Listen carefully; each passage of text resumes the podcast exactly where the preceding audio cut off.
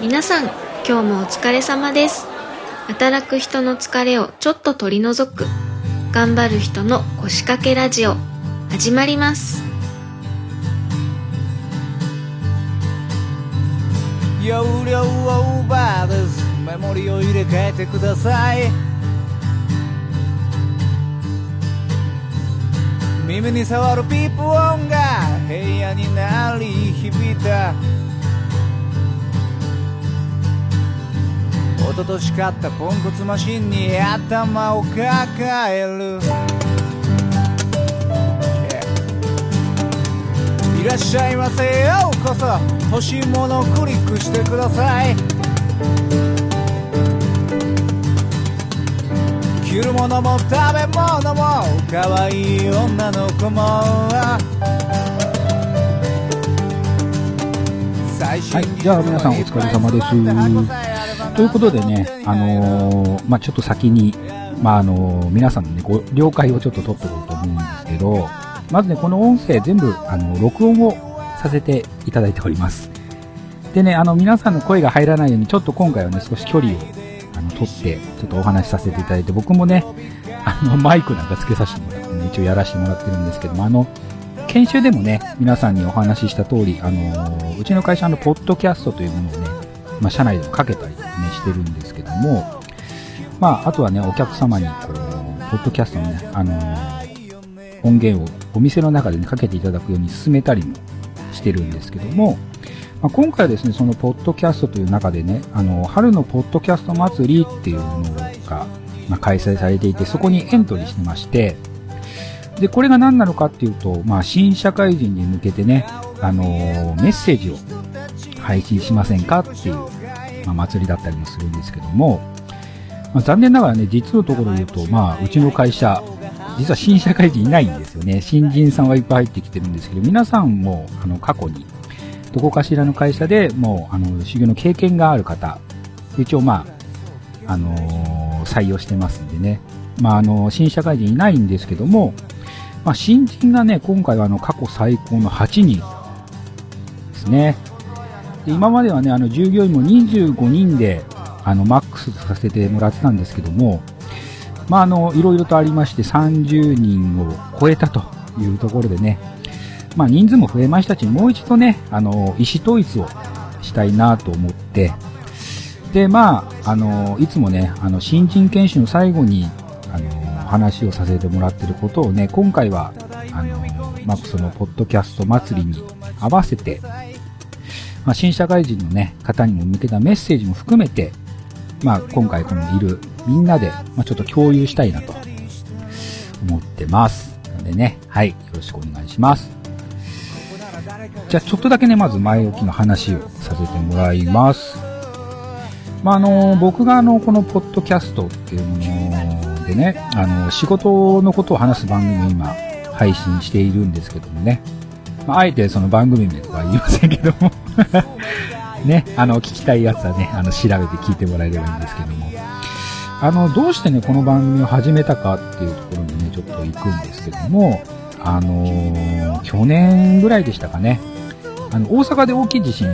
ありましたよね。あのー場所によってはね、停電なんかもしてて、結構ね、あの、被害も大きかった、思ってるも大きかった地震でしたけども、あのー同じように、あの、ポッドキャストをね、配信されている方でね、僕が好きな番組の、あのーパーソナリティの方がね、あのー話されてて、あのその配信者の方はね、あの出勤のために電車に乗っていたんですよ。で、まあ、揺れを感じて、まあ、乗っていた電車が近くの駅にね、着いて止まったんです。で、まあ、大きな地震があったので、まあ、運転を今、取りやめてますっていう、車内アナウンスを聞きながらね、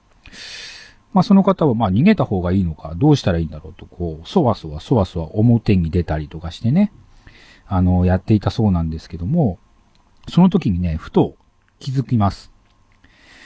あのーその電車に乗っていた他の乗客の方、あのね、全くね、電車から降りようともせずにね、じっとこう電車動くのをね、待ってたそうなんですよ。これね、皆さんどう思います？あのー僕らにとってね、その仕事って、あの、何が起きてもしなきゃならないことなのかなって。あのね、僕はね、そうは思わないんですよ。やっぱり僕はね、あの、多分ね、人よりも、あのまあ、多分ね、人以上、人情、異常って異常かもしれないけど、本当にね、仕事大好きなんですよ、僕。仕事をするってことがね、働くっていうことが僕大好きなんですよ。でもね、そんな時まで仕事したいななんてね、絶対思わないんですよ。で、まあその話を聞いてね、まあ、社会人にとって仕事って一体何なんだろうっていう疑問が浮かんだんですよ。でね、あのそんな中でこう、まあその、番組をやろうと思った時にね、何をテーマにしようかなと思った時に、こう、あなたにとって仕事って何ですかをね、集めて、みんなにこう、配信するという番組をね、始めようと思ったんですね。まああの、まだね、始めてね、間もない番組なんです。まだ10回とかしか配信してないような番組なんですけどもね。まあ、まだまだ聞きたいこと、いろんなゲストさん呼んだりとかもするのでね、まあ聞きたいこともいっぱいあって、当然ね、答えなんてものは出ないんですけどもね、まだね。まあこれから先も出るかどうかもわからないんですけどもね、ただ、こう、なんとなく感じてるのは、あのー自分の人生でね、見たらその仕事って本当に大きなウェイトを占めているなってことと、まあ仕事は楽しまなければ損するよなっていうことはね、あのーこれまでの配信でなんとなくこう、感じ取ったことだったりもするんですけども、あのー社会人にとってね、仕事っていうのは生活の中で一番こう長く時間を取られるわけじゃないですか。通勤とかね、そういうのを含めたら、十何時間ってこう表にいるわけでしょ？仕事っていう名目でね。なんかね、そこが辛いとか面白くないっていうのはね、なんか僕にとってはすごく拷問に近いような 気がするなって僕は思うんです。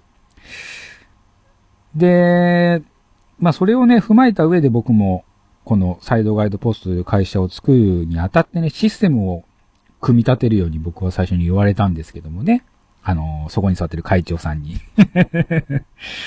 ね、言われましたけども。まあなんとか、その、作っていく上で、そこは非常に重要視した部分ではありますよね。あの、僕が社会人としての経験を積んでいく中で、僕がしたくないと思ったことはすべて、この会社を、のシステムを作るときにはすべて取り除いた感じになってます。なのでね、非常に緩く感じる方もいるかもしれないですけども、それでもこれだけ実績を上げられるんだっていうことはね、あの、証明できたと思うので、まあ、あのーせっかくね、あのうちの会社に入ったんですから、まあ、あのーその辺をね、ちょっと感じ取って勉強して、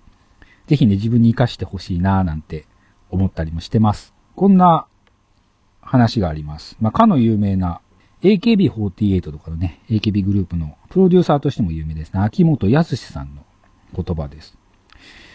まあ、自分も面白いと思わない限りターゲットが誰であれ面白いものにはならない。ドミノのように、まず自分が倒れないと他には誰も倒れない。まあいい言葉ですよね。人生という、まあ自分がね、主役の物語の中で大きなウエイトを占めるこの仕事というもの。よその人から見て誰も魅力を感じない。ましてや主役がね、全く楽しんでいない物語にならないようにするには、あのー仕事をね、楽しむ方法ってものをね、あのー探してみることは絶対必要だと僕は思ってます。常日の頃ね。まあそこがあの今自分の配信している番組だったりとか、現状ね、こうしてリアルで、あのー皆様の、と一緒にね、仕事をしている、この、会社のね、まあ、主軸にもなってたりもするんですけども、やっぱりね、働くからにはちょっと楽しんで仕事していってほしいなというのが、まあ、第一には来てるんですけどもね。でもね、楽しいとか面白いって人それぞれ違うっていうのはね、この7年間で学んだことだなと思うんです。まあ当然のことかもしれないですけどもね。なので僕はあの、自分の会社で楽しいってこういうことだよとか、面白いってこういうことだよなんていうことは言いません。そして僕が社員の皆様に対して、君たちは僕の会社の社員なんだからこうしてよ。理念はこうだよってものは一つもありません。それは人それぞれ違うものだということを分かってますので、それは皆様が本当に自分で見つけてほしいなと思っています。まあでも楽しい面白いって何でしょうかね。まあ例えば、この仕事は僕が得意なことだから、私が得意なことだからなのか、今まで働いた会社よりもお給料いっぱいもらえるんですよね。っていうことなのか、まあ職場の仲間が人間関係がいいからなのか。まあ実際のところ仕事自体がね、あんまり好きじゃない方なんかはね、プライベートの時間も確保できる自由さがあるから、まあそういうことで感じることができる人もいるかもしれないですよね。これはやっぱりね、自分で本当に探してください。そして嘘つかないでね、あのー、僕らにそれを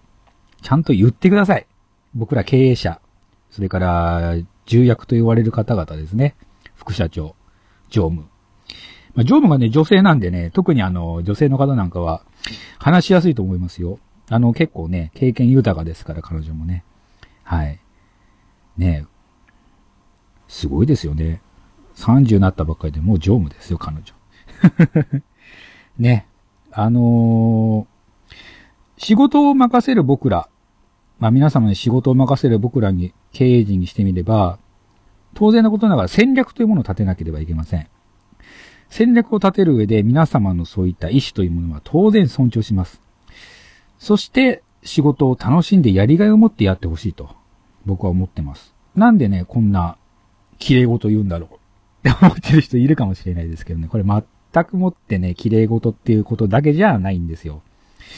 まあ、なんでそんなこと言うかっていうとですね、これから皆さんがビジネスをする相手ですね。まあ、要はお蕎麦屋さんの経営者の方、まあ、いろんなお蕎麦屋さんに関わる仕事をされている会社さんですとか、まあ、B2B の会社になりますけども、ほとんどの方、まあ、だいたい7割ぐらいでしょうね。あの、すでにピンチという方ばっかりです。要は僕らがアクションを起こさないと、クライアントの人生が壊れる可能性があるんです。まあ中にはあの、僕らがね、あと数日、その方の前に行ってお話を伺うのが遅かったら、借金欲に一家心中するつもりだったっていうクライアントさんも、実際のところかつていました。そういうビジネスをね、僕らしているので、そのビジネスに向き合う人間がね、適当に仕事していれば、当たり前のことですけど、共倒れするんですよ。そう、相手だけじゃないんです。経営している僕らも、そして何人も巻き込んで、みんなも怪我するんです。まあ、特にね、今回来てますけど、仙台のね、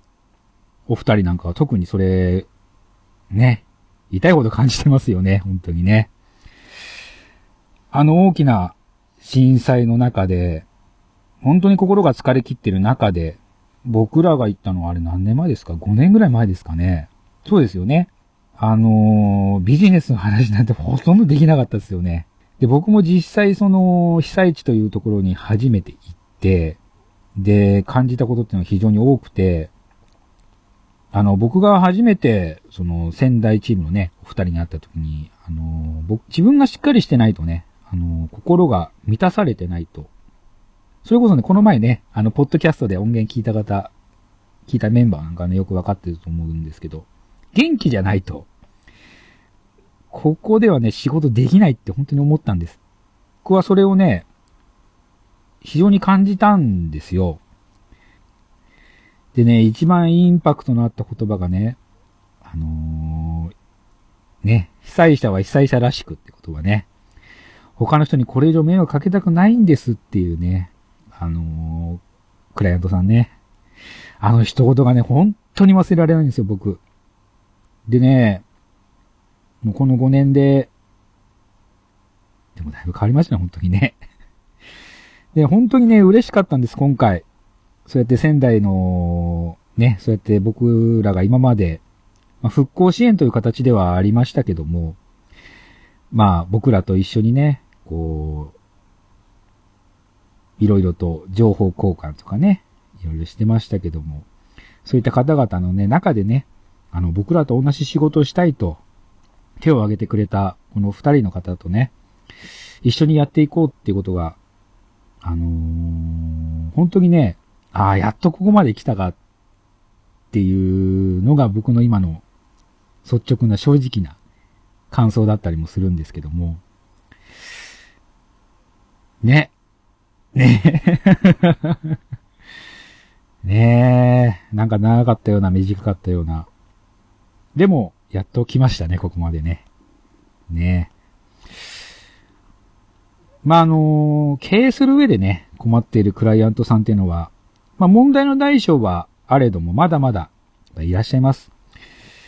でもあの僕らみたいにね、こういうコンサルという会社、コンサル業の会社に救いを求める余裕があるだけまだマシなんですよ。だからね、あのー、コンサル業務してね、まあ立派に店を、あのー、立て直した方もいらっしゃいます。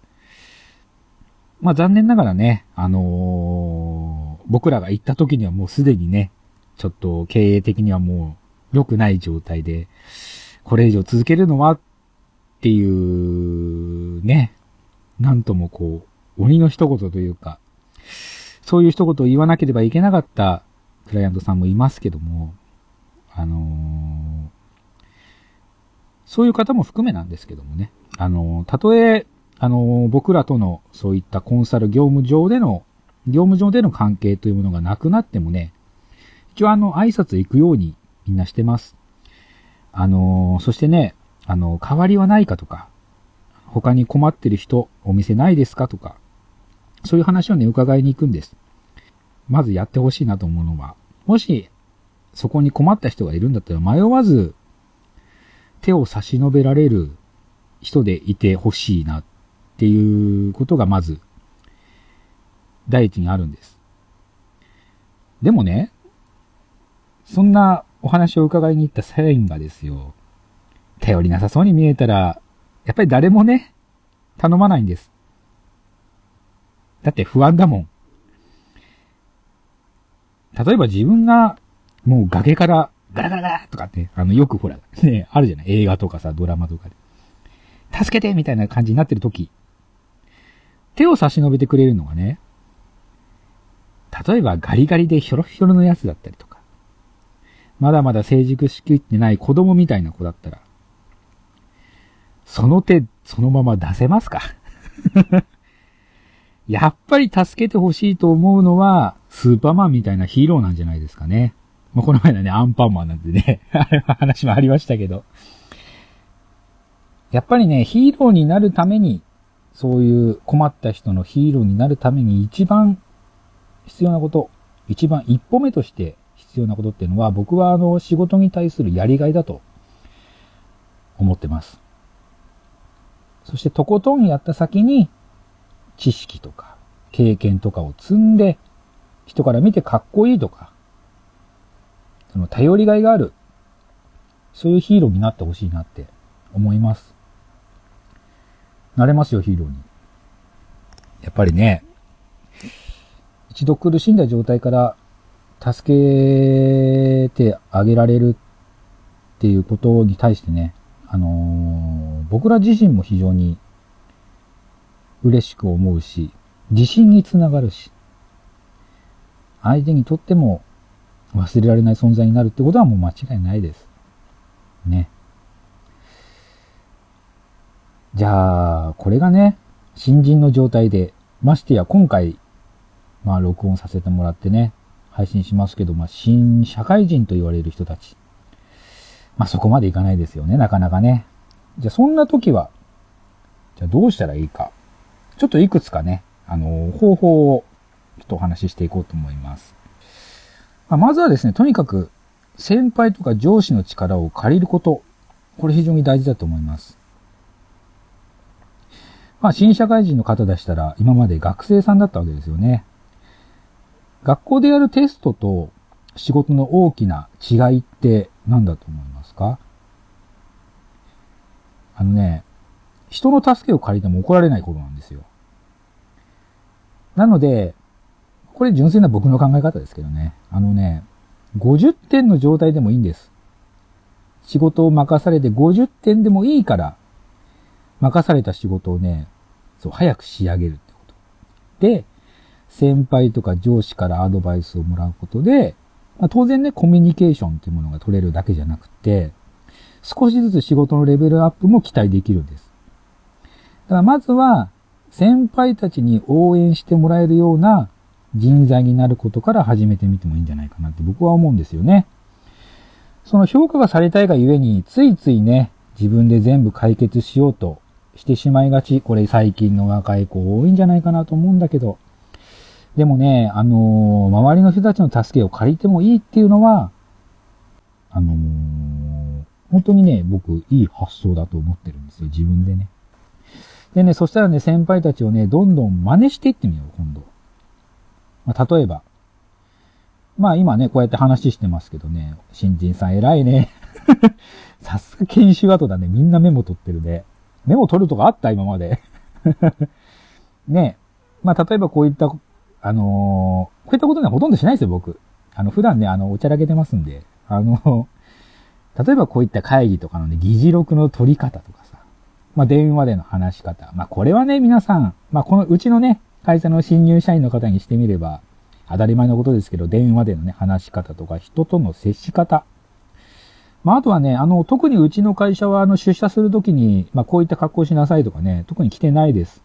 まあ、そこに立ってるね、副社長、夏場になるとね、あの、サーフィンしますんでね、あの、麦わら帽子に半袖半ズボンで来たりとかしますけど、ね、あのね、上司とか先輩はもちろんのこと、まあ、あの、同僚の仕事ぶりとか立ち振る舞いをね、よく観察してください。これね、ちょっと後でまたもう一度話しますけども、いいと思ったところ、こうなりたいと思ったところは、まず真似してみることが大事。だと僕は思うんです。何事もね、あの自分のスタイルを形成するには、まず、人の真似をすることっていうのはね、本当に大事だと思うんです。で特にね、あのー、これだけ、まあ7年間ですか、仕事しているとね、クライアントの中にもね、やっぱり職人として、まあこれちょっと職人の話になっちゃいますけどね。まあ、職人としても、まあ当然経営者としても手本になるクライアントさんっているんですよ。まああのー、特にね、あれ、今回は3年カリキュラムで入ってきたのって、2人か。そうだよね。で、今、そうだよね。もう二人いるよね。だ4人だよね。で、2年目になるわけだ。そうだよね。あ、3年目って誰だっけ？ああ、そうか。そうだよね。で、あのー、うちの会社、この3年カリキュラムってのがあってね、あの、クライアントさんの方から、まあ、要請があってね、まあ、3年間、うちの会社に、もう本当に金の卵と言えるような社員を 預けて、まあ、職人としても、経営者としても、少しこう、レベルアップさせて、で、まあ、あの、クライアントさんにお返しするっていう、そういった業務をね、一応主としてやってるんだけども、まあ、やっぱりね、そういうふうにね、3年のカリキュラムにね、出してくれるなんてね、あの、そうそうないことだと思うんですけども、もう僕からしたらね、そういうお店の経営者さん、自分でもやれるでしょって僕は思うんだけども、それでもね、そういうクライアントさんに限ってね、僕らにこう、預けてくれるんだよね。まあ、確かにあの、お店で職人として働いてるだけじゃなかなか経験できないことっていうのも多くあるので、まあそこをね、狙ってだと思うので、まああれだったりもするんですけど、うん。まあでもね、本当にそうですよ。だからね、本当に自分の会社戻ったらね、で、今からそういう話するのもあるんだけども ね、今日入社式だったのに、もう帰ることの話しちゃったりする。あの、本当にね、戻ったら、感謝の言葉を告げてください、ちゃんと。じゃあ、ここまで話してきたね。あの、人の力を借りること。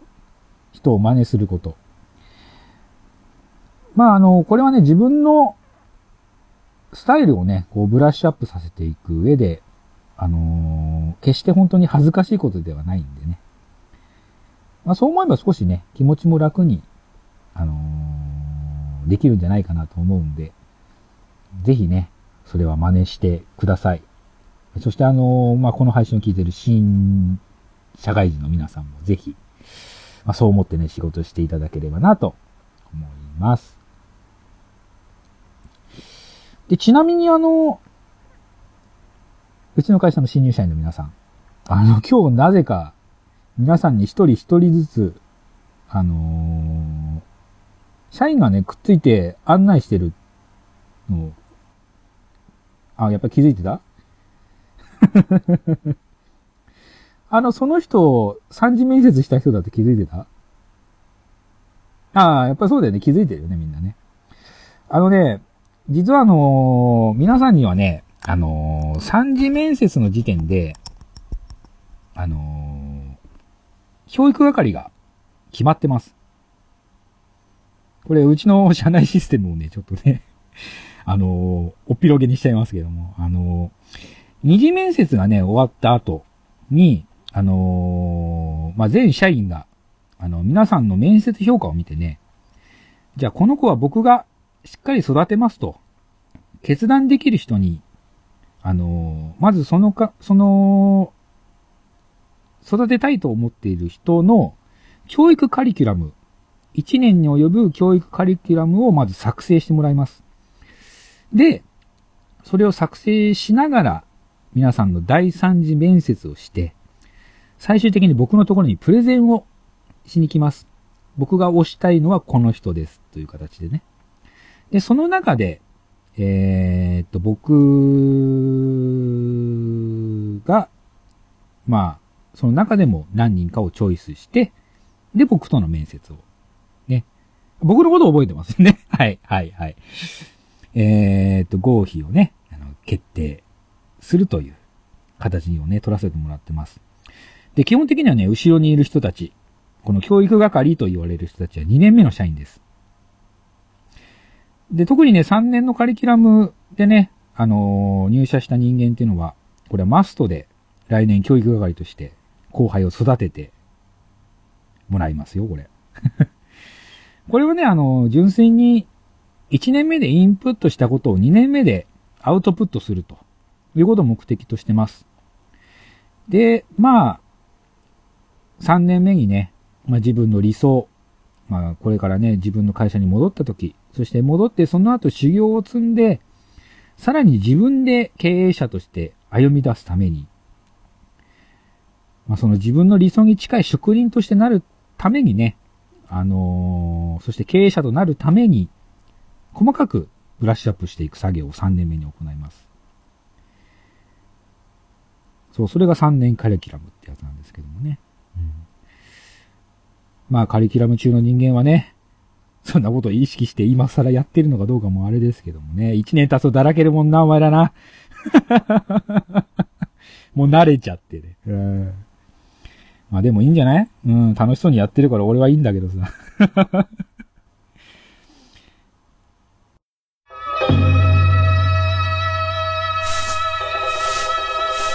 願掛けラジオ